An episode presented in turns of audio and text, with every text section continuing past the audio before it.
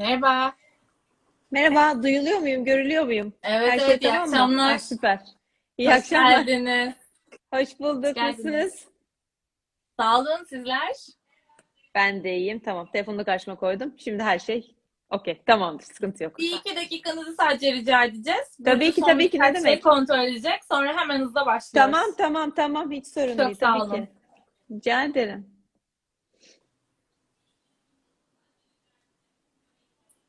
İçeriden biraz ses geliyor.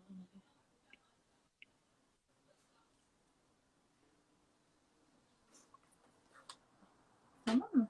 Aynen. Bence şey de tamamız. Süper. Tekrar hoş geldiniz Ege Hanım. Herkese iyi akşamlar diliyoruz e, katılan yayına. E, öncelikle davetimizi kabul ettiğiniz ve sayfamıza konuk olduğunuz için şahsım ve arkadaşım ederim. Burcu adına çok çok teşekkür ediyoruz. Çok mutlu olduk açıkçası sizlerle teşekkür olacağımız ederim. için. Çok Ee, mersi. Sağ ayrı bir olun. heyecan yaşadık. Kitaplarınızı zaten uzun zamandır takip ediyoruz. Ee, bireysel olarak keyifle okuyoruz ama hem Kesinlikle. de bu şekilde platformumuz üzerinden de tanış, e, hem tanışıp hem de söyleşi yapacak olmak bizi ayrıca heyecanlandırdı. O yüzden biz bir kez daha teşekkür etmek istiyorum. Ben, Ben öncelikle. teşekkür ederim. Çok mersi. Sağ olun. Teşekkür ederim. Ee, Ege Hanım, şimdi şöyle bizim klasik bir ilk sorumuz vardır. Yani kendinizi çok e, muhtemelen şu an yayında olan herkes e, zaten biliyor sizi ancak çok kısaca kendinizi tanıtmanızı rica edeceğiz mümkünse. Sonra söyleşi, söyleşi için hazırladığımız sorularla devam ediyor olacağız. Tamam, okey. Söyleşte muhtemelen kendimi tanıtacağım şeylerden zaten konuşacağımız için e, kısa geçeceğim bir takım şeyleri. E, Tamam, tamam E- tabii. Ege, So- Ege Soley ben. E, 83 İstanbul doğumluyum. E, İtalyan Lisesi'nde okudum. Üzerine İngiltere'de e, üniversite eğitimimi aldım. E, be- benim bir şekilde ekranım kararıyor. Onun için arada bir basmam gerekiyor. Niye bilmiyorum. O yüzden böyle bir şey yapıyorsam e, kusuruma Tamam, bakmayın. sorun değil. tamam. Ee, İngiltere'de eğitim aldık. Üniversite eğitiminden sonra Paris'e gittim. Dört yıl, dört buçuk yıl Paris'te çiçekçilik yaptım. Zaten işte başka kitabında da bundan detaylı olarak bahsediyoruz. Ee, onun için oraları Aynen. hızlı geçiyorum.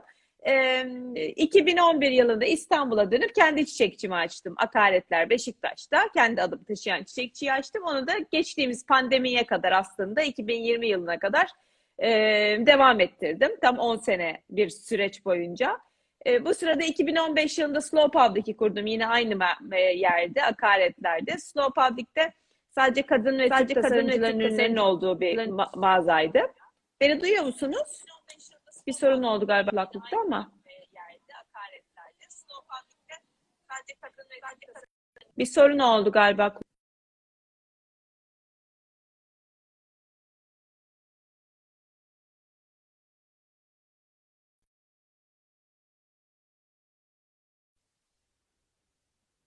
Geliyor mu? Sizin sesiniz bir gitti ama.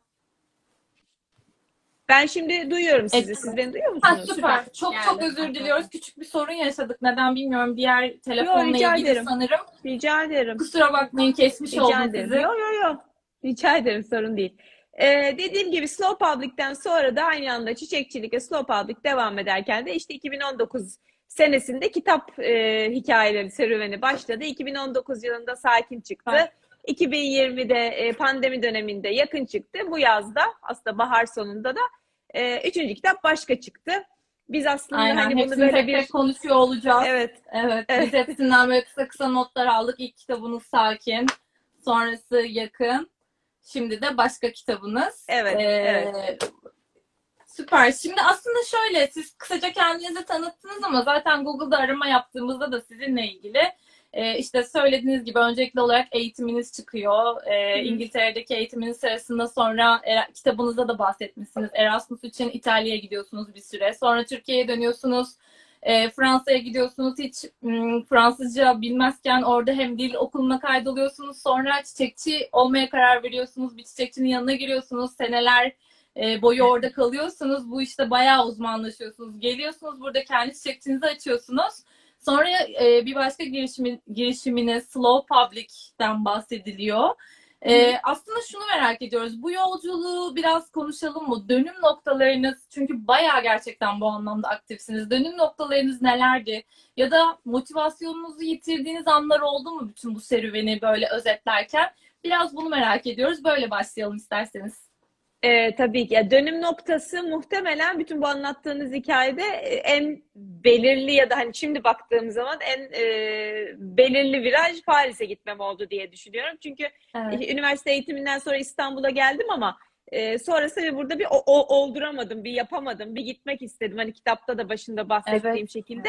Oradaki o gidiş tabii ki hani e, çok şanslıydım ailemin de beni arkamdan ittirebilmesi açısından ama bir yandan da hani o cesareti toplayıp dediğiniz gibi Fransızcam da olmadan hani bile de demek istemiyorum ama Fransızca da bilmeden ne yapacağımı da bilmeden aslında yola çıkmak e, biraz gençlik cesareti sanırım ve bir yandan da gerçekten e, önemli bir viraj. Çünkü sonrasındaki hayatımı bugüne kadar hep e, nasıl diyeyim şekillendiren şey aslında benim Paris'teki yaşamım, orada öğrendiğim şeyler ve bir meslek kazanmış olmam ve sonrasında 10 yıl burada bu işi yapıyor olmuş olmam tabii ki bu önemli bir virajdı.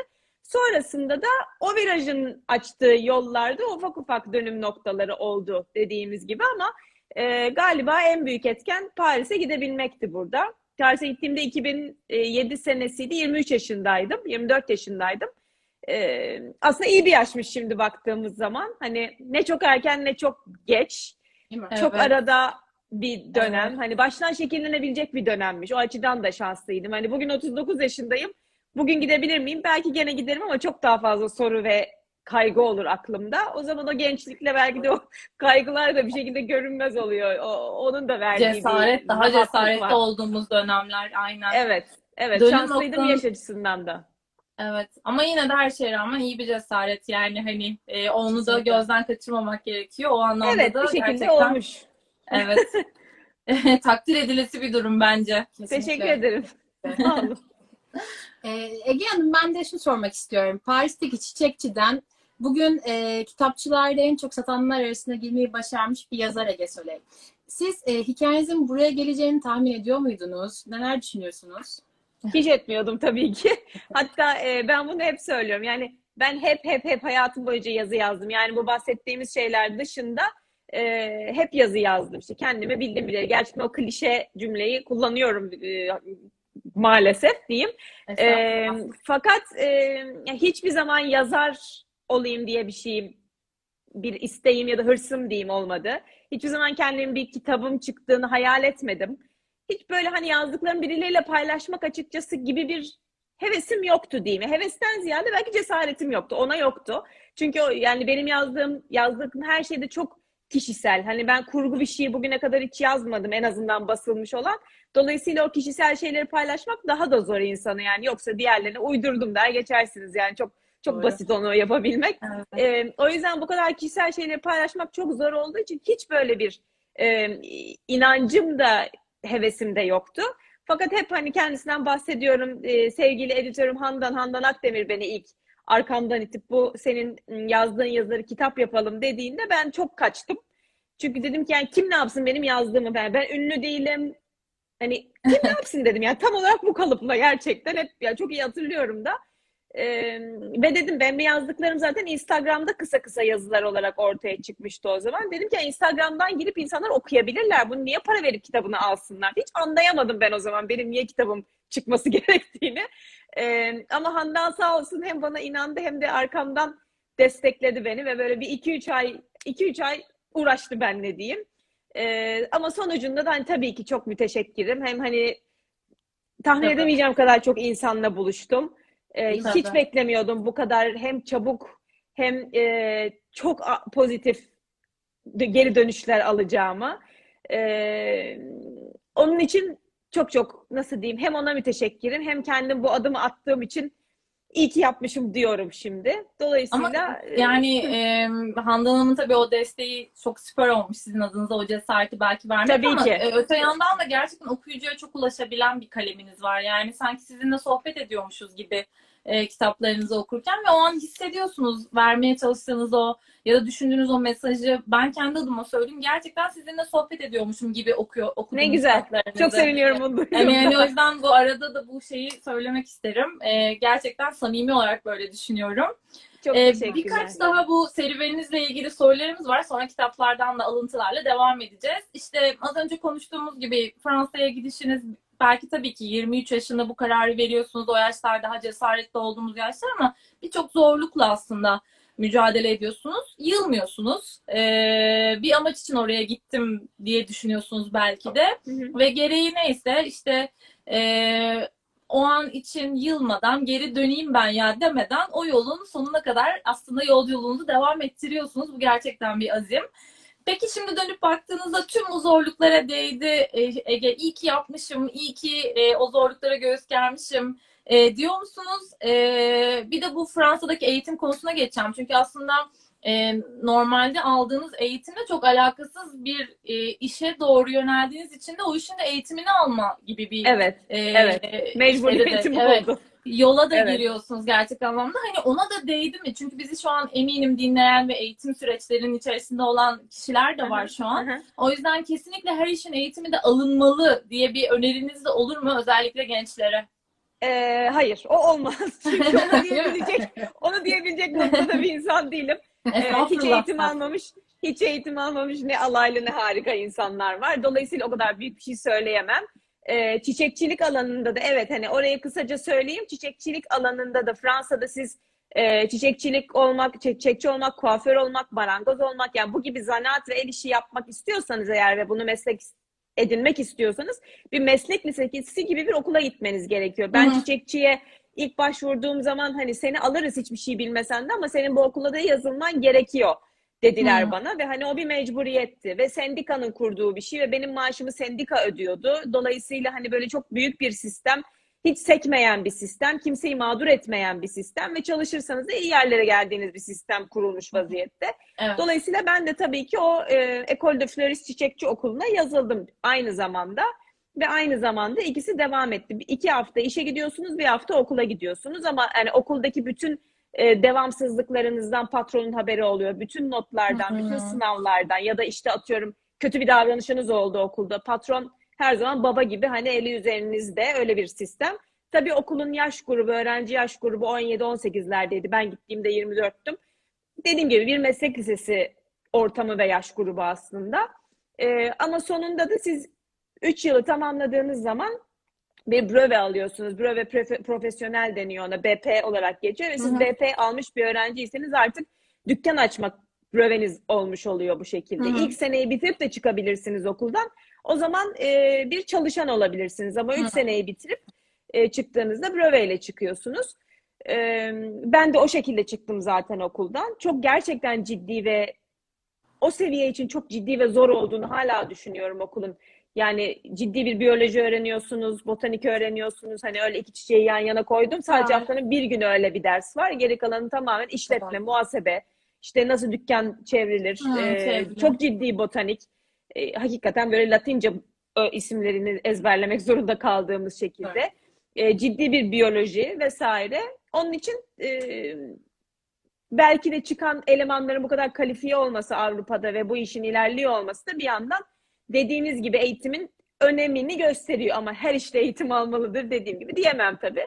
Ee, diğer yandan değdi mi? Tabii ki çok değdi. Hani gene olsa gene yaparım diyeceğim. Süper. Bunu Ee, diyebilmek güzel. en güzeli. Kesinlikle. Tabii ki tabii ki mutlaka değdi. Çünkü dediğim gibi hem bir meslek sahibi oldum ve hani böyle bir ım, nasıl diyeyim gördüm öğrendim yapıyorum gibi bir meslek değil de üzerine uğraşarak çalışarak hani düşe kalka ve içinde yoğrularak bir meslek sahibi oldum ve onu biliyorum hissi daha da kuvvetlenerek e, geçti o yıllarım Evet. bugüne kadar. E, bir yandan da hani geçenlerde bir arkadaşıma da onu söyledim. Bütün bunları acaba bir kitap yazmış olmak için yaşadım mı? O bile olabilir yani. Hiç bilmiyoruz. Hani kafamdan uyduracağım ama bir de bir kitap yazayım diye orada dört sene de geçirmiş olabilir. Bu da olabilir. O zaman o da okey yani hiç problem değil. Dolayısıyla iyi ki yapmışım. Evet. Çok çok memnunum bunları yaşamış olmaktan. Süper. Süper, süper. Ee, Ege Hanım ben de e, şunu merak ediyorum aslında. Çiçeklerle, bitkilerle yakın teması olan insanların, yakın ilişkisi olan insanların e, yaşama bakış açıları, yaşam kültürleri sizce daha farklı mı oluyor, daha gelişmiş mi oluyor? Bir de e, çiçek seçimleri, e, tercihleri ya da e, insanların kişiliklerini ele veriyor mu? İkisini de bilmiyorum. Gerçekten bir... ya şöyle ele veriyor mu? Jenerik bir şey. Ee, muhtemelen vermiyordur diye düşünüyorum. Çünkü sizin aldığınız veya seçtiğiniz çiçek belki de karşıdaki insana göre seçiyorsunuz o çiçeği. Sizin özel isteğiniz veya zevkiniz olmayabilir. Dolayısıyla öyle bir genelleme yapamam. Ee, ama ben siz eğer hani bir çiçekçinin başında durup onun yanına bunu koy, bunu koyma, bu kadar yeşillik koyma, biraz da bundan koy diye siz tamamen aslında ona bir yön veriyorsanız o sizin zevkinizi ortaya çıkarabilir. Hani Hı hı. çirkin bir bukette yaptırabilirsiniz, güzel bir bukette yaptırabilirsiniz. O sizin zevkinizi gösterir ama karakter, kişilik ya da bu gibi şeyleri çiçek çok değişen bir şey, dönemsel bir şey. Bugün onu severiz, yarın öbür gün başka bir şey severiz. O yüzden açıkçası onu çok düşünmüyorum. Ee, ilkin ilkinde ne demiştiniz? Ha nasıl kültürlerin farklı olup olmadığı. Yani bunu da bireysele indirgeyemem açıkçası. Hani çiçekle birebir çalışan insan ya da toprakla birebir çalışan insanın bireysel olarak daha farklı olduğunu söyleyebilir miyim? O da çok büyük bir genelleme olur. Ama kültürel açıdan e, daha doğayla ya da daha toprakla ya da e, daha çiçekle Hı hı. çalışan gusto olarak yani bu bu gibi kültürlerin gusto olarak da tabii ki zanaat olarak da ve o o, o bilgiyi sonraki e, gelecek kuşaklara aktarmak açısından hevesli olmak açısından da çok daha ileride olduğunu düşünüyorum maalesef. Yani ben onu hani Fransa'da kendi gözlerimle içinde yaşayarak deneyimleme fırsatı buldum. Ee, elbette buradan diyeceğim. Yani Türkiye'den e, çok daha farklı bir bakış açısı ve bir gusto ve bir bilgi olduğunu tabii ki yani her gün görüyordum. Gelen müşterinin çiçeklerin adını ezbere bilip Hı. kendi istediklerini yan yana koydurabilmesinden tutun e, bizimle olan bizimle muhatapken ki davranışından bize olan saygısından tutun daha bir sürü noktaya kadar e, bu gibi şeyler aslında aynı şekilde sanatla da ya da aynı şekilde hani Rönesans geçirmiş ülkelerde de gördüğümüz gibi bir takım şeylerden geçtikten sonra halk mutlaka e, başka bir gustoya ve başka bir bakış açısına sahip oluyor maalesef. doğru. Çiçek de buna dahil tabii ki. Değil mi? Evet. Sürekli üretim halinde olan bir kadınsınız. Bu gerçekten hani sürekli tekrarlıyoruz yayının başından beri. Bir şeyler yaratma yolunda hep bir motivasyonunuz var. Bu motivasyon gittikçe artıyor mu? Deneyim kazandıkça, yaş aldıkça, tecrübe kazandıkça. Yoksa baştaki heyecanınız aslında çok bir başkaydı mı dersiniz? Ee, yok baştaki aslında demem galiba. Çünkü e, hani çok üretken miyim bilmiyorum. Hani bazen belki dışarıdan çok öyle görünüyorum ama kendim çok üretken miyim bilmiyorum ama e, yani motivasyon hep yüksek aslında. Çünkü hep böyle bir şeylere başlamak ya da bir şeyler uydurmak yeni kendime icat çıkarmayı hep çok severim. E, o yüzden motivasyon genelde tabii ki düştüğü oluyor. Ya da nasıl diyeyim e, bu iş olmayacak ben bunu bırakayım buradan biricik olmaz dediğim de oluyor. Bazen bırakıyorum Hani her yaptığım işi başla, başladığım işi mutlaka bitiririm diye bir e, hırsım Kuralımız yok. Ama çoğunlukla da bir şekilde ben hani bunu niye başlamıştım? O hani ilk sebebini hatırla diye derler ya. Yani o ilk motivasyonunu hatırlatmak insana iyi geliyor aslında. E ben böyle bir şey için buna başlamıştım. O yüzden devam edeyim de diyorum kendime bir yandan açıkçası. Süper, teşekkürler. Ben şu üstündeki ışığı açabilir miyim izninizle? Burası çok karanlık oldu. Hemen geliyorum. Tabii, Hemen tabii. geldim. Zaten şurası. Daha mantıklı olacak bu şimdi. Evet. Tamam geldim. Bu kadar. Hoş geldiniz. tamam. Evet Burcu senle devam edelim. Tabii ki. Ee, kadınların ürettiği ürünlerin satıldığı ya da kadın girişimcilerin diyebiliriz. Ee, Slow e, Public girişiminizden de biraz bahsetmek istiyoruz. Bu fikir nasıl ortaya çıktı?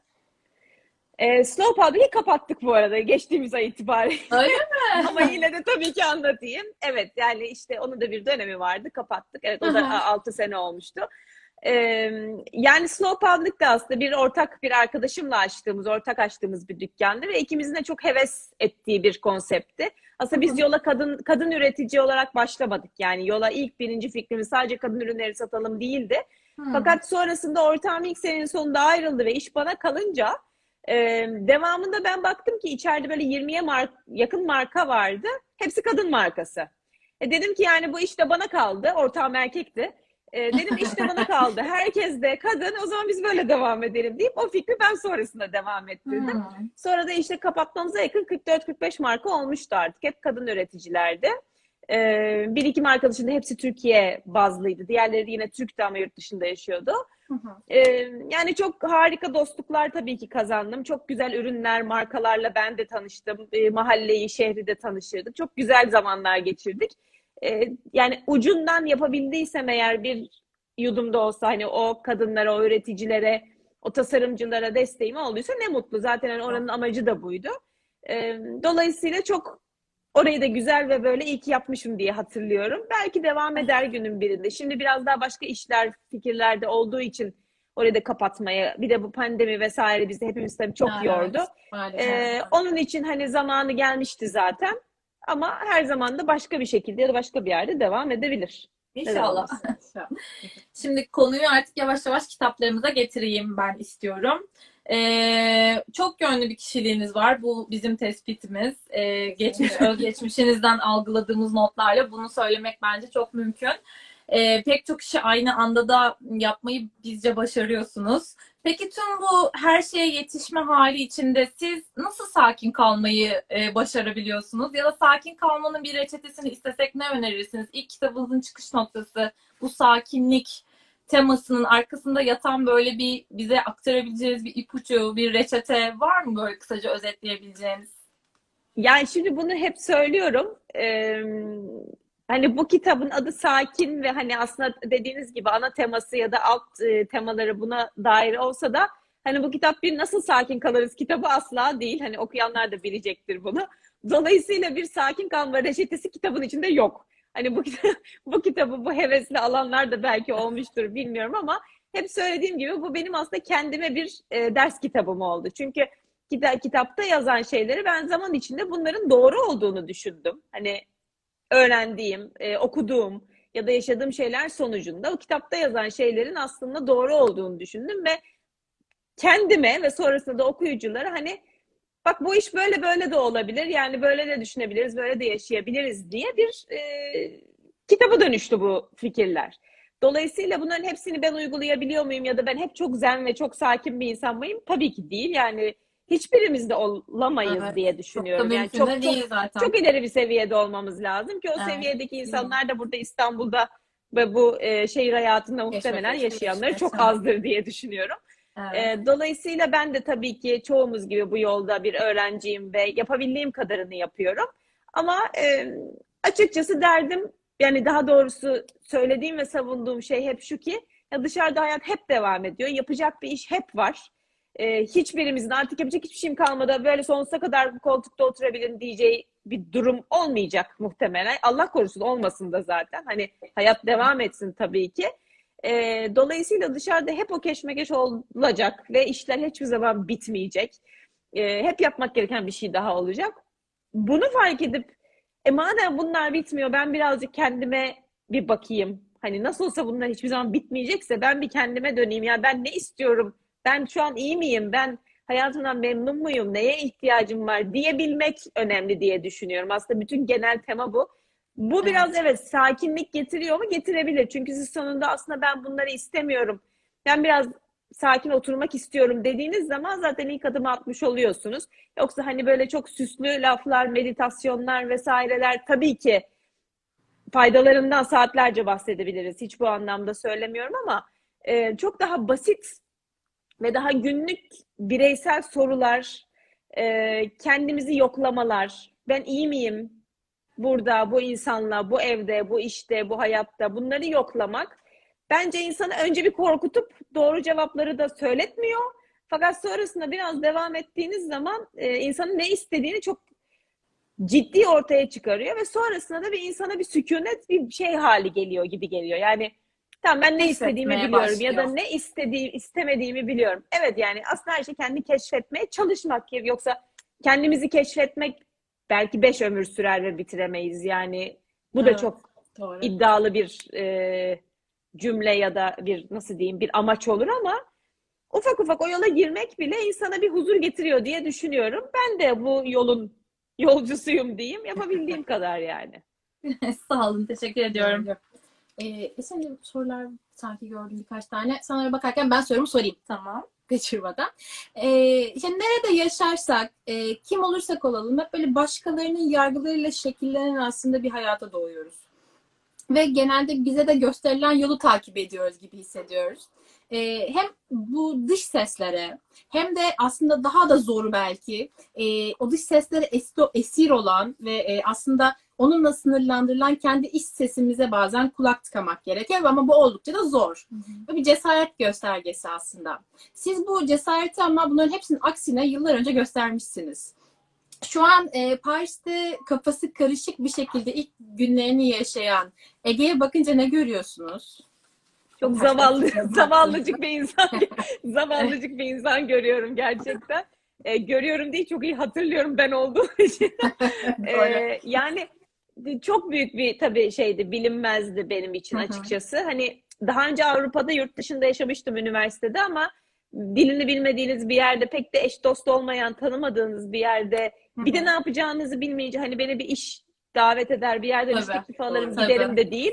Ee, bir de bir kendime ve aileme hani bir üç aylık bir süre ortaya koyup bir şey yapamazsam zaten geri geleceğim de deyip böyle orada hep bir saatin tık tık tık aşağı iniyor olması da üzerine konunca e, tabii ki bir bilinmezliğin verdiği bir nasıl diyeyim bir kaygı vardı. Çok çok büyük bir kaygı vardı. Ama dediğim gibi hep yani bir şekilde o zorluğa bile girmeden, o çiçekçinin hani zor hayat zamanlarından bile önce ben buraya kendi isteğimle geldim ve bir şey yapacağım burada şey de çok vardı içimde. Yani ben buraya bir şekilde geldim. Bundan sonrasında bir şey yapacağım bilgisi bir şekilde vardı içimde. Ha, ama yani marangoz mu olacaktım, kuaför mü olacaktım?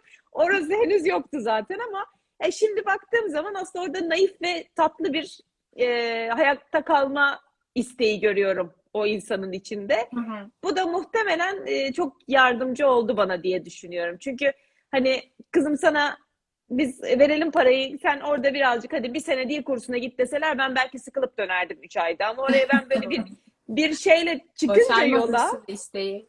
Bir de kendinizi ispat etmek ama, istediniz evet. belki. Kendinize bence ve ispat ailenize. etmek evet ispat etmek çok daha e, beni dürten şeyden biriydi. Çünkü ben hiç hırslı biri değilimdir. Yani bir şey yapacağım, başaracağım hiç yoktur bende. Hakikaten yoktur. Yapamazsam yapamam ve bırakırım yani. E, orada evet ben buraya kendi isteğimle geldim. Bir göstereceğim kendimi, ispat edeceğim. Muhtemelen kendi kendime de. Çünkü o güne kadar hiç ciddi bir başarı demeyeyim ama Aa, ben de bunu yapabiliyormuşum dediğim şey çok azdı belki. Hani orada o 23-24 yaşında buna girmek belki de kendime kendime ispat etmek içindi. O yüzden şimdi baktığım zaman ya zavallıcık diyorum bir yandan ama bir yandan da takdir ediyorum Yok, yani. yok, bir orada aferin, çok güçlü- aferin gönderiyorum. Cesaret Çok gösterisi güçlü ve çok gerçek anlamda kuvvetli bir cesaret gösteren güçlü bir genç e, kadın varmış. O kadar zavallıcık olduğunu ben asla Ben düşünmüyorum. E, kitaplarınızda yine altını çizdiğiniz bir husus sıfır noktasından başlamak konusu. Şimdi yine cesaretten konu açılmışken konuyu oraya getireceğim. Aslında çok zor bir karar hepimiz için sıfır noktasından başlamak. Arada bir bazen o noktaya herkes muhakkak geliyordur yaşamları boyunca. Ee, hele de hayatınızdaki herkes böyle belirli bir kendi hayatlarını düzene soktuysa ve siz öyle bir dönemde sıfırdan başlama gibi bir konseptle karşı karşıya kalıyorsanız bu genellikle hepimizin çaktırmadan olay yerinden uzaklaşmayı tercih etmeyi seçeceği bir durum diye düşünüyorum. E, ama siz böyle yapmıyorsunuz. O yüzden buradaki gerçekten o zavallıcık, ben asla katılmıyorum o zavallıcığa ama e, bu yani motivasyonunuzu gerçekten çok merak ediyorum. Ya nasıl oldu da kararınızın bu kadar arkasında durabildiniz? Kendinize ispat dediniz ama sanki m, o kararın arkasında durmak için böyle e, çok daha farklı motivasyonlarınız var gibi düşünüyorum. Çünkü ben hikayenizi defalarca kez okudum.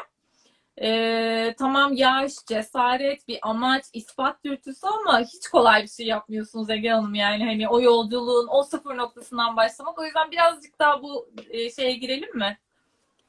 Ee, evet ama dediğim gibi aslında şimdi baktığım zaman yani orada kalmaya bir bir, bir, bir yap, yapıştım yani oraya. Şimdi baktığım zaman hakikaten yani oraya döndüğüm zaman dediğiniz gibi hani bunlar işte kendi ispat vesaire falan. Bir de galiba yani şöyle bir şey. Şimdi ben bunu hala bugün İstanbul'da yaşıyorum. 39 yaşındayım. Başka işler yapıyorum ama hala daha bugün ağzımdan bu cümle çıktı. Ee, ben çok Avrupa Avrupa seven bir insanım. Yani bunu böyle şımarıkça kulağa gelsin istemiyorum. Yani böyle Avrupa'daki bir takım şehirler ya da bir takım yerler beni çok kendine çekiyor. Daha bu sabah bu cümleyi söyledim ve yarın bana deseniz ki al bavulunu hazır ben yarın akşam giderim. Hani çok da açıkçası arkama bakmam.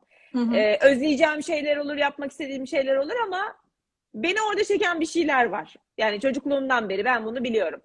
E, dolayısıyla aslında oraya yapışmamın bir yandan da sebebi benim bir, bir şekilde burada. Çünkü İngiltere'de üniversite okuyup buraya gelip 7 ay sonra dedim ki ben yapamıyorum. Benim geri gitmem lazım deyip gittim.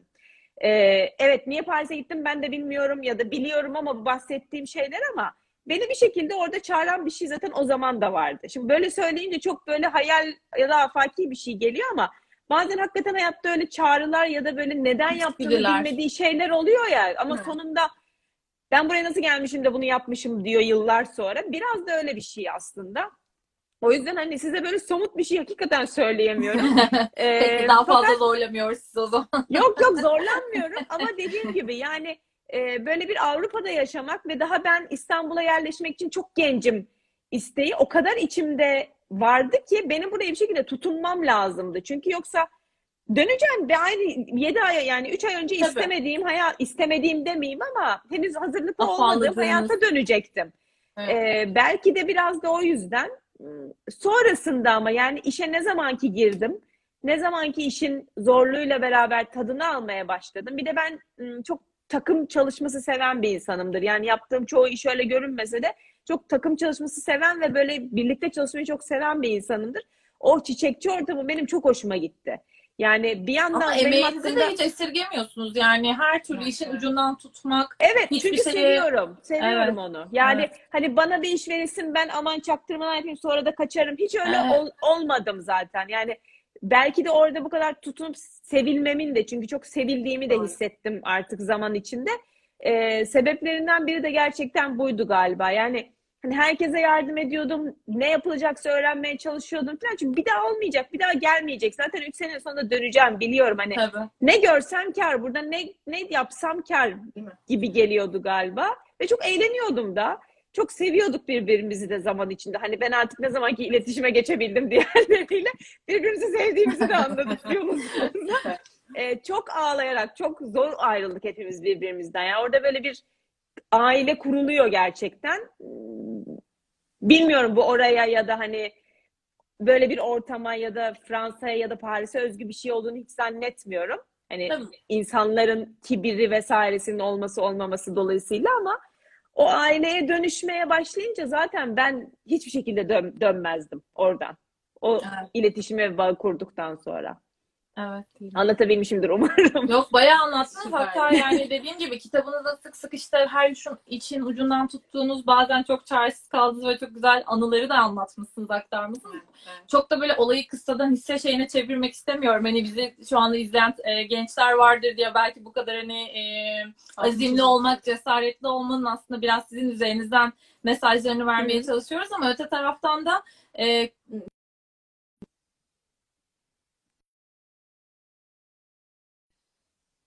anlara e, rağmen yılmamak, devam etmek ve o motivasyonu yitirmemek bence bazı şeyleri başarmak konusunda kilit diye düşünüyorum. O yüzden hani bunu muhakkak sizin Kesinlikle. nezdinizde özellikle altını çizerek bir kez daha dile getirmekte fayda var bence. Evet, Teşekkür buyurun efendim. Sıra sizde. Ben de kitabınızdan bir alıntıyla devam etmek istiyorum. Hatta ben okuyacağım hepsini. Buyurun. Ee, koşmayı bıraktığımız gün, vardığımız gün, aramayı bıraktığımız gün, bulduğumuz gün, konuşmayı bıraktığımız gün, duyduğumuz gün. Ben çok etkilendim bu sözden. Ee, insan bu sözleri kendine sık sık hatırlatıyor aslında. Yani kitabınız, kitaplarınızı özellikle okuduktan sonra bu farkındalıkla e, sürekli aklımıza getirip evet bir tarafından tutabilmeliyiz diyoruz. Ama bir bakıyoruz işte birkaç saat geçmiş. İnsan o hayatın o koşturmacasıyla bu bahsettiğimiz hiçbir şey yapamayıp bir de üzerine daha da fazla arıyor, koşuyor, konuşuyor, dinlemeyi unutuyor. E, siz bunun önüne nasıl geçtiniz? Yani daha önce konuştuk tabii ki yüzde yüz geçmek mümkün değil. Ama başarabildiğinizi nasıl yaptınız ve e, hiç böyle kendinizi koşarken bulduğunuz oluyor mu? Olmaz mı? Bütün gün. Ya bütün gün ya. bütün gün. Ben yani beni tanıyanlar bilir. Ben çok tez canlı bir insanımdır. Ee, çok hızlı hareket ederim. Bir sürü işi çok hızlı yaparım. Hatta belki çiçekçide hani böyle tutunmamın önemli sebeplerinden biri de elimin çok hızlı olmasıdır gerçekten. Yani üç kişilik işi bir buçuk kişi olarak yapabilirim gerçekten. Ee, dolayısıyla hani benim sakin diye kitap yazmam ve hani sakinlikten, sükunetten bahsetmem bir yandan da müthiş bir oksimoron yani gerçekten. Dolayısıyla e, ben çok buluyorum tabii ki kendimi koştururken de gereksiz acele ederken de veya kendimi böyle hani hani niye ben buna bu kadar uğraşıyorum ki derken hepsi oluyor tabii ki dediğimiz gibi insanız yani. Ee, yine dediğim gibi bunların hepsini ben uygulayabiliyor muyum? Hayır. Ama bu bir şekilde bir bilinç ya da bir bilgi haline gelince insanın aklında kendini daha çok hatırlatmaya başlıyor. Yani gerçekten çünkü koş koş yol bitmiyor.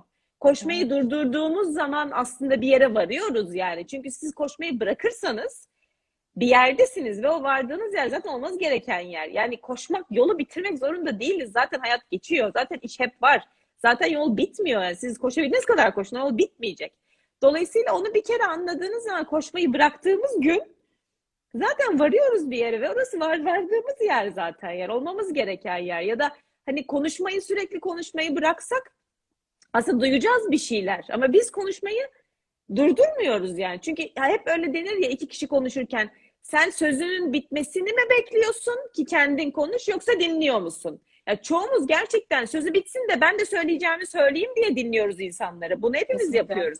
Ben bunu bazen çok fark ediyorum ve çok ayıp buluyorum. Yani dinlesene diyorum yani bir senin sıran gelecek yani. Ama bunu fark etmek bile bir şey. Yoksa bir ömür bunu fark etmeden de yaşayabiliriz. Ha, bu çok Doğru. heba edilmiş bir ömür değil. Okey ama bunu fark etsek daha güzel. Yani bir insanları dinlemek lazım kendi sıramızı beklemektense. O ikinci planda bizim söyleyeceğimiz aslında. Gibi şeyler yani hani bunlar çok böyle ulvi ya da çok derin ya da hani altında çok büyük şeyler aramak da zorunda değil. Aslında günlük hayatta da e, gerçekten koşmayı bıraksak bir yere varıyoruz ya da gerçekten biz konuşmayı bıraksak bir dinliyoruz, duyuyoruz gerçekten. E, dolayısıyla üçüncüsü neydi? Bir şey daha vardı. Koşmayı bıraktığın gün e, şey Bir de konuşmayı şey, bıraktığımız e, konuşmayı bıraktın, dinlemeyi. Dinlemeyi dinlemeyi bıraktırıyor, dinlemek değil. Ben öyle okuyacağım burada kitap var bir de İlk başlangıcınız ben hemen aktarıyorum. Aramayı Koşmayı bıraktığın gün. gün Aramayı vardı. bıraktığımız Aramayı bıraktığın gün buldun. Evet, evet. evet, Aramak. evet. Aynen. Yani aramak da öyle işte aslında hani bunlar gerçekten kafiye olsun diye değil şarkıda dediği gibi. Tabii Ee, tabii. yani kafiye olsun diye de gerçekten baktım yani çok mantıklı şeyler söylüyorumun altını çizmek için demiyorum bunu ama e, Evet. aramayı bıraktığımız zaman zaten buluyoruz. Çünkü arayacak çok şey var. Zaten bunun sonu yok. Neyi aradığımızı da bilmiyoruz. Biz hayatta neyi aradığımızı biliyor muyuz? Ben bilmiyorum. Ya da hani ufak ufak anlamaya çalışıyorum. Ben hayatta ne arıyorum ya da ne istiyorum? Hayatın anlamı ne ki benim için onu arıyorum? Bunları da düşünmek bir ki? noktada. Bir Aslında- aradığım şey aslında Efendim? benim gerçekten en iyisi mi benim için? Çoğu bana kodlandı. Ha, tabii ki o zaten o bambaşka bile. bir konu. Tabii Değil ki mi? o bambaşka bir konu. Evet ama aramasak da biz zaten karşımıza bir şeyler çıkıyor. Biz zaten yaşıyoruz. Biz onu aramasak da o bizi bulacaksa buluyor zaten gibi şeyler aslında yani. Diye düşünüyorum. Evet. Çok evet. teşekkürler vallahi. Ben şimdi röportajınızdan bir alıntıyla e, devam etmek istiyorum. Bir röportajınızda demişsiniz ki başarıdan herkes farklı şeyler anlıyor. Başarıyı maddi güç, e, statü, kartvizitte yazan ünvan, başarılı çocuklara ve iyi bir arabaya sahip olmakla e, tanımlayanlar var. E, bunun da sonu yok. Fakat bunlar başarı mı benim için değil demişsiniz. Başarı iyi bir hayat yaşamaktır diye sonlandırmışsınız cümlenizi. E, bu konuda biraz konuşabilir miyiz? Başarı gerçekten sizin için nedir? Yani şu üstte saygınız değil zaten de her türlü. O olmayanlar Evet. evet. Ama ne peki? evet. Ee, yani öyle olanlara da tabii ki gayet saygı duyuyorum. Hepimiz için farklı bir şey. Tabii, Dediğiniz gibi sizin için nedir, benim için nedir? Aynen evet. Tabii. Yani bütün bunlar yoksa benim için hiçbir şey ifade etmiyor anlamına gelmiyor ama ben hani şöyle bir evde oturup şöyle bir araba kullandığım zaman kendimi başarılı hissedeceğim diye bir şeyim hiç olmadı hayatta. Bugün de yok. Umarım ileride de hani böyle bir şeyim olmaz. Ee, başarı hep yani içsel ve e, soyut şeyler geliyor benim aklıma. Hani ben ne zaman kendimi başarılı hissediyorum, hissedeceğim, hissedebilirim. E, galiba kendim tam olduğum zaman yani Ege'ye haksızlık etmediğim zaman, onun olabileceği insana ya da nasıl hissetmek istiyorsam öyle hissediyorsam ya da ne yapmak istiyorsam onu yapabiliyorsam, o özgürlüğüm varsa bu demek değildir ki yatacağım, boş oturacağım. Hayır ama ne yapmak istediğimi bilip o yoldan gidiyorsam bence zaten başarılıyım yani. Çünkü bir şeyleri bulmuşum. O yoldan gidiyorum. Hani ben sadece bir araba için çalışıyorsam ve amacım o arabaysa tamam oldu bitti tamam okey. Ama hani daha biraz daha kendimi gerçekleştirmeye uğraşıyorsam ve o yolda bir şekilde çalışıyorsam ve bir şeyler beceriyorsam iyi kötü ufak tefek bence bu gayet başarılı bir hayat. Çünkü kendini gerçekleştirmeye çalışıyorsun. Olduğun insanı ortaya çıkarmaya çalışıyorsun. İçinde sakladığın şeyi biraz daha insanlara gösterebilmeye çalışıyorsun. Veya kendine gösterebilmeye. Hani sahnelere çıkmak Evet. zorunda değiliz bunun için ama e, ben hep böyle daha içsel yapılabilecek şeyleri eğer girişiyorsam yapmaya başarılı bir hayatta ilerliyorum diye düşünüyorum. E, olduğum da oldu, olmadığım da oldu. Mecburen yaptığım şeyler de oldu. Dolayısıyla orada dışarıdan harika gibi görünse de ben hiç kendimi başarılı hissetmediğim de oldu. Hepimizin olmuştur. Ama bazen de hiçbir şey yapmıyor gibi görünüyorum dışarıdan mesela. Hı hı. Ama o sırada içeride o kadar çok böyle şey çalışıyor, dönüşüyor ve kafamda bir sürü şeyler ilerletiyorum ve bir noktalara geliyorum ki aslında hayatımın bence en önemli, en şey başarılı dönemlerinden biri oluyor. Sonucunu da sonra görmüş oluyorum vesaire. O yüzden başarı benim için çok içsel bir şey ve insanın kendisini ortaya çıkarıp kendi gerçeğini ihanet etmeyerek yaşayabilmesi bence çok harika yani. Hepimiz öyle yaşayabilsek keşke. İnşallah, Başkaları evet. için değil de ya da daha Evet. somut Kesinlikle. ya da parayla satın alınabilecek bir şeylerin peşinde koşmaktansa çünkü para ve parayı veriyorsunuz onu satın alıyorsunuz bitti yani hani tamam çok parayla satın alınan şeyler var ama ne bileyim yani ben hiç orada değilim şu an açıkçası. Bunu ne kadar erken fark etsek aslında o kadar kar. Yani onu bir araç olarak görmek, işte o parayı, ünvanı, bunlar aslında birer araç. Yani amaçlaştırdığımız zaman mesele bence orada başlıyor. O zaman zaten tatminsizlik de başlıyor. Çünkü dediğiniz gibi Evet. o ünvan bir şekilde elde ediliyor ama hemen e, çocukken hani bilmiyorum ben de biraz öyleydim. Çok istediğimi sandığım bir oyuncak geldiği an etkisini çok kısa sürede yitirirdi. Bir sonraki, peki sonraki gibi hani bilmiyorum Evet. insan olmanın bir belki özelliği açgözlülük demek istemiyorum bunu ama hani biz öyle çalışıyor galiba mekanizma. O yüzden bunları amaç değil araç olarak görebildiğimizde dediğiniz yolculuk da bence daha sağlıklı başlıyor ama para, ünvan işte bunlara başarıyı yüklediğimizde o zaman bence denklemde bir şeyleri sanki bozuyoruz. Yoksa tabii ki bunların hiçbirini kötülemiyorum. Yani ciddi Tabii. ünvanlara, ciddi e, mevkilere ulaşmak çok ciddi bir eğitim gerektiriyor. Tabii. Büyük sabır, hırs, çalışkanlık gerektiriyor.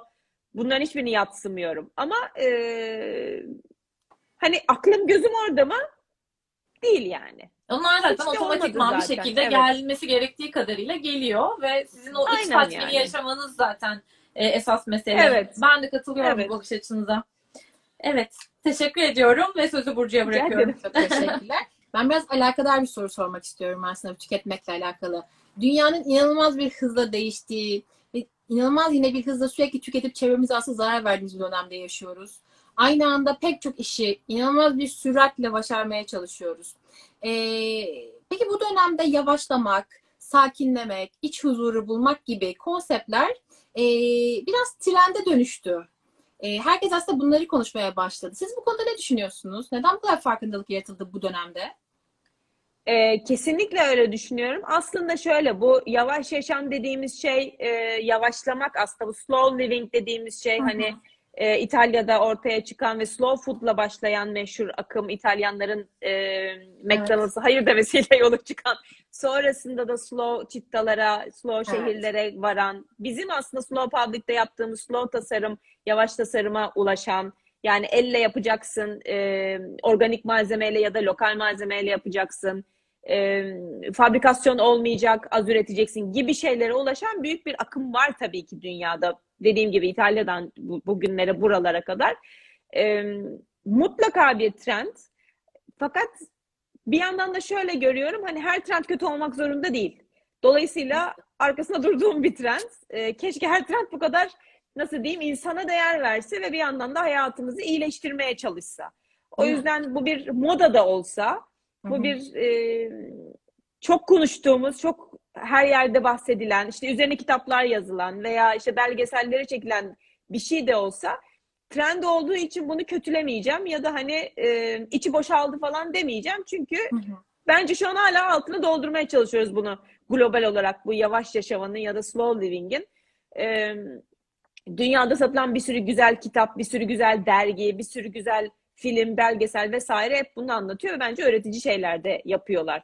Ee, o yüzden trendse de bence gayet güzel bir trend. Bu şekilde devam edebiliriz. Daha bu Ama trendi bence hala ne kadarını becerebildik büyük tartışma konusu yani. Zaten Gerçekten bir yandan öyle. kadar insana ulaştı. Tabii ki, Evet. tabii ki. Ama bence şöyle de var. Neden bunu bu aralar bu kadar çok konuşuyoruz da gelirsek aslında dediğiniz gibi. Çünkü artık dünyadaki tüketim ve yani bu çılgınlık e, gezegeni bitirme noktasına geldiği için bence hepimiz biraz yavaş yavaş ayıyoruz bu duruma. Yani Kesinlikle. bu dünya bizim tüketimimiz ve bizim su tüketimimizle, işte bizim atıklarımızla veya bizim bu e, fast fashion dediğimiz bugün aldım yarın attım kıyafetlerimiz yüzünden aslında bu su e, suyun işte fazla kullanılıyor olması, tüketiliyor olması ya da fabrikaların vesairelerin ortaya çıkardığı atıkların sonucunda biz anlıyoruz ki bunun sonucu biz şey sebebi biziz ve bizim biraz bunu durdurmamız gerekiyor ve ne kadar kültürler daha ilerici ve daha aklı başında politikalar izlerse aslında o kadar çok yavaşlamaktan bahsediliyor. O kadar çok slow fashion'dan bahsediliyor. O kadar çok yani hırkanın düğmesi düştüyse onu dikeceksin, yeni bir hırka almayacaksından bahsediliyor aslında. Bu da birazcık e, fikren ve mantalite olarak ileri medeniyetlerden çıkıp e, Evet. yavaş yavaş biraz daha üçüncü dünya ülkelerine doğru geliyor diye düşünüyorum. E, o yüzden hani nereye baksak bu konuşuluyor.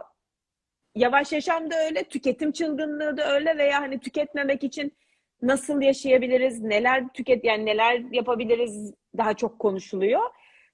Bence iyi ki de konuşuluyor. Çünkü bu iş Kesinlikle. böyle iki tane yavaş işte slow chip'ta, slow food'dan başlayıp dünyayı, gezegeni, atıklarımızı ve denizlerimizi ve çok tükettiğimiz suyu kurtaracak bir noktaya da geliyorsa bence konuşabildiğimiz kadar konuşalım, Konuşalım, zaten. değil mi? Aynen.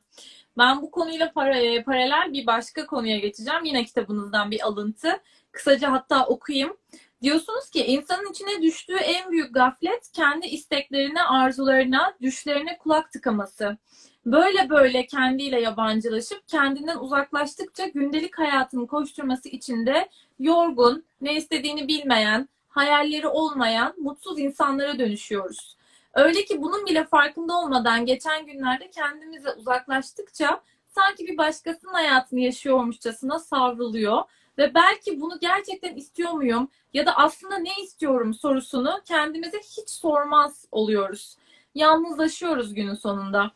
Ee, bu alıntınızdan yola çıkarak bu konuyu biraz konuşabilir miyiz? Gerçekten yalnızlaştığımıza ben de e, şahsen katılıyorum. Ee, bu konuda ne düşünüyorsunuz? Nereye doğru gidiyor insanlık? Çok büyük bir soru. İnsanlığın nereye, Ama- nereye doğru gittiği çok zor.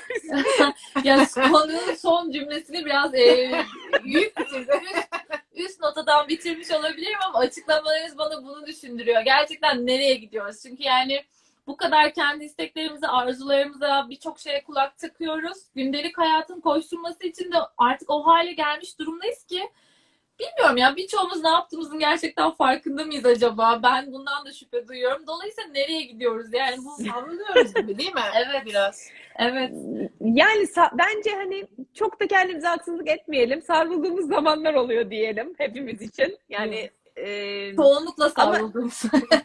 evet işte maalesef hem bu hızlı şehir hayatı hem hayatta kalma o survival me- mecburiyetiyle e, yaptığımız bütün işler, çalışmalar, işte para para kazanmaya çalışmamız ve bir, şehir hayatında ya da her neysek orada ayakta kalıyor kalmaya çalışmamız tabii ki kendimizi önüne geçiyor.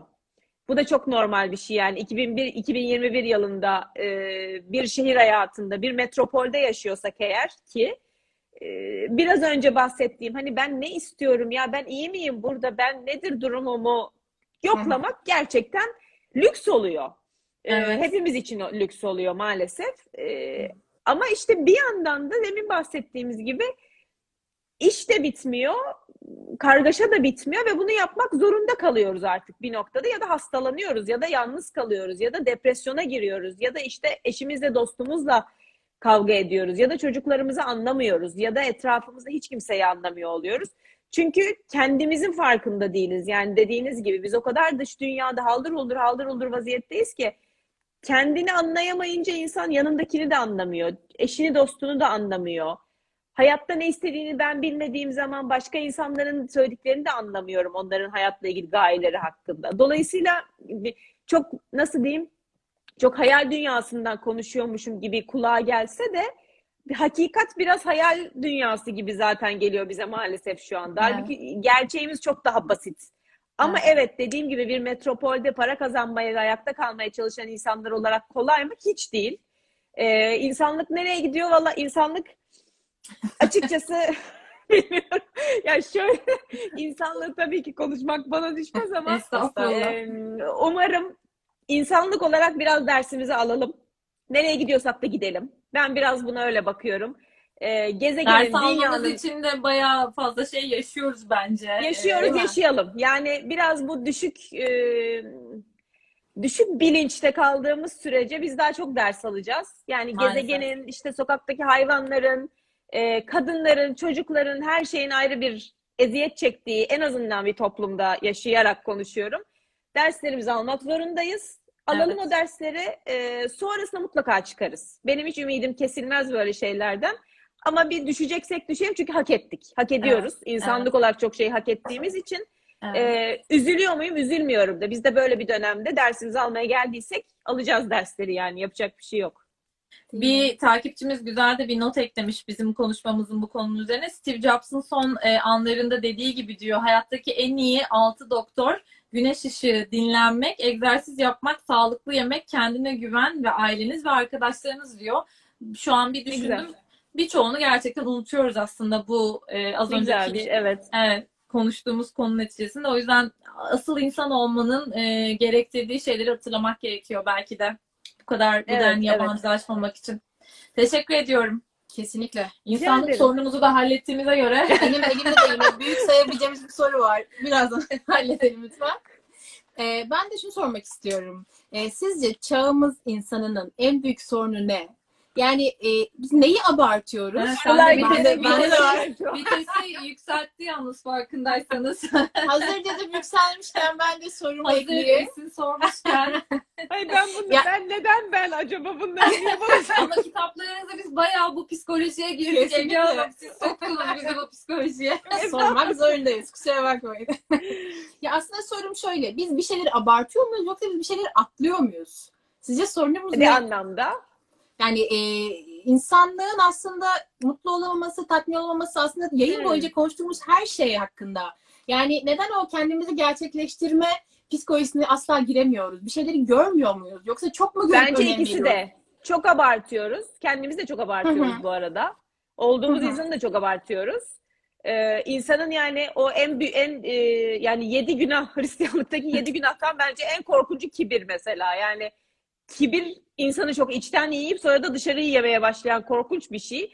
Ee, onun için insan kendini çok abartıyor. Evet. Kendini abartınca da e, işte bu basit sorulara ya da ben şu anda zayıfım, zayıf hissediyorum ve kendimi iyi hissetmiyorum ve kendimi yoklamam gerekiyor demiyor. Çünkü kendine onu kondurmuyor ve yakıştıramıyor. Hep o kendi kibiri ve egosundan. Dolayısıyla bu çok büyük bir zaten zaafımız bizim ve işte günahlardan biri. Ee, bir yandan da evet bir yandan da çok atlıyor. Aslında ne olduğunu da atlıyor, aslında yapabileceklerini de atlıyor, içindeki gücü de atlıyor. İçindeki güç dediğimde böyle içimizde güç, içimizde anlamında değil ama hakikaten içimizde bir mutlaka bir güç var. Yani insanlık tarihine baktığımız zaman nereden gelmiş insanlar neler yapabilmiş. Dolayısıyla o güç hepimizin içinde var bence ama onu da görmezden gelip kapasitesini, yapabileceklerini, söyleyebileceklerini, gücünü, cesaretini çok atlıyor.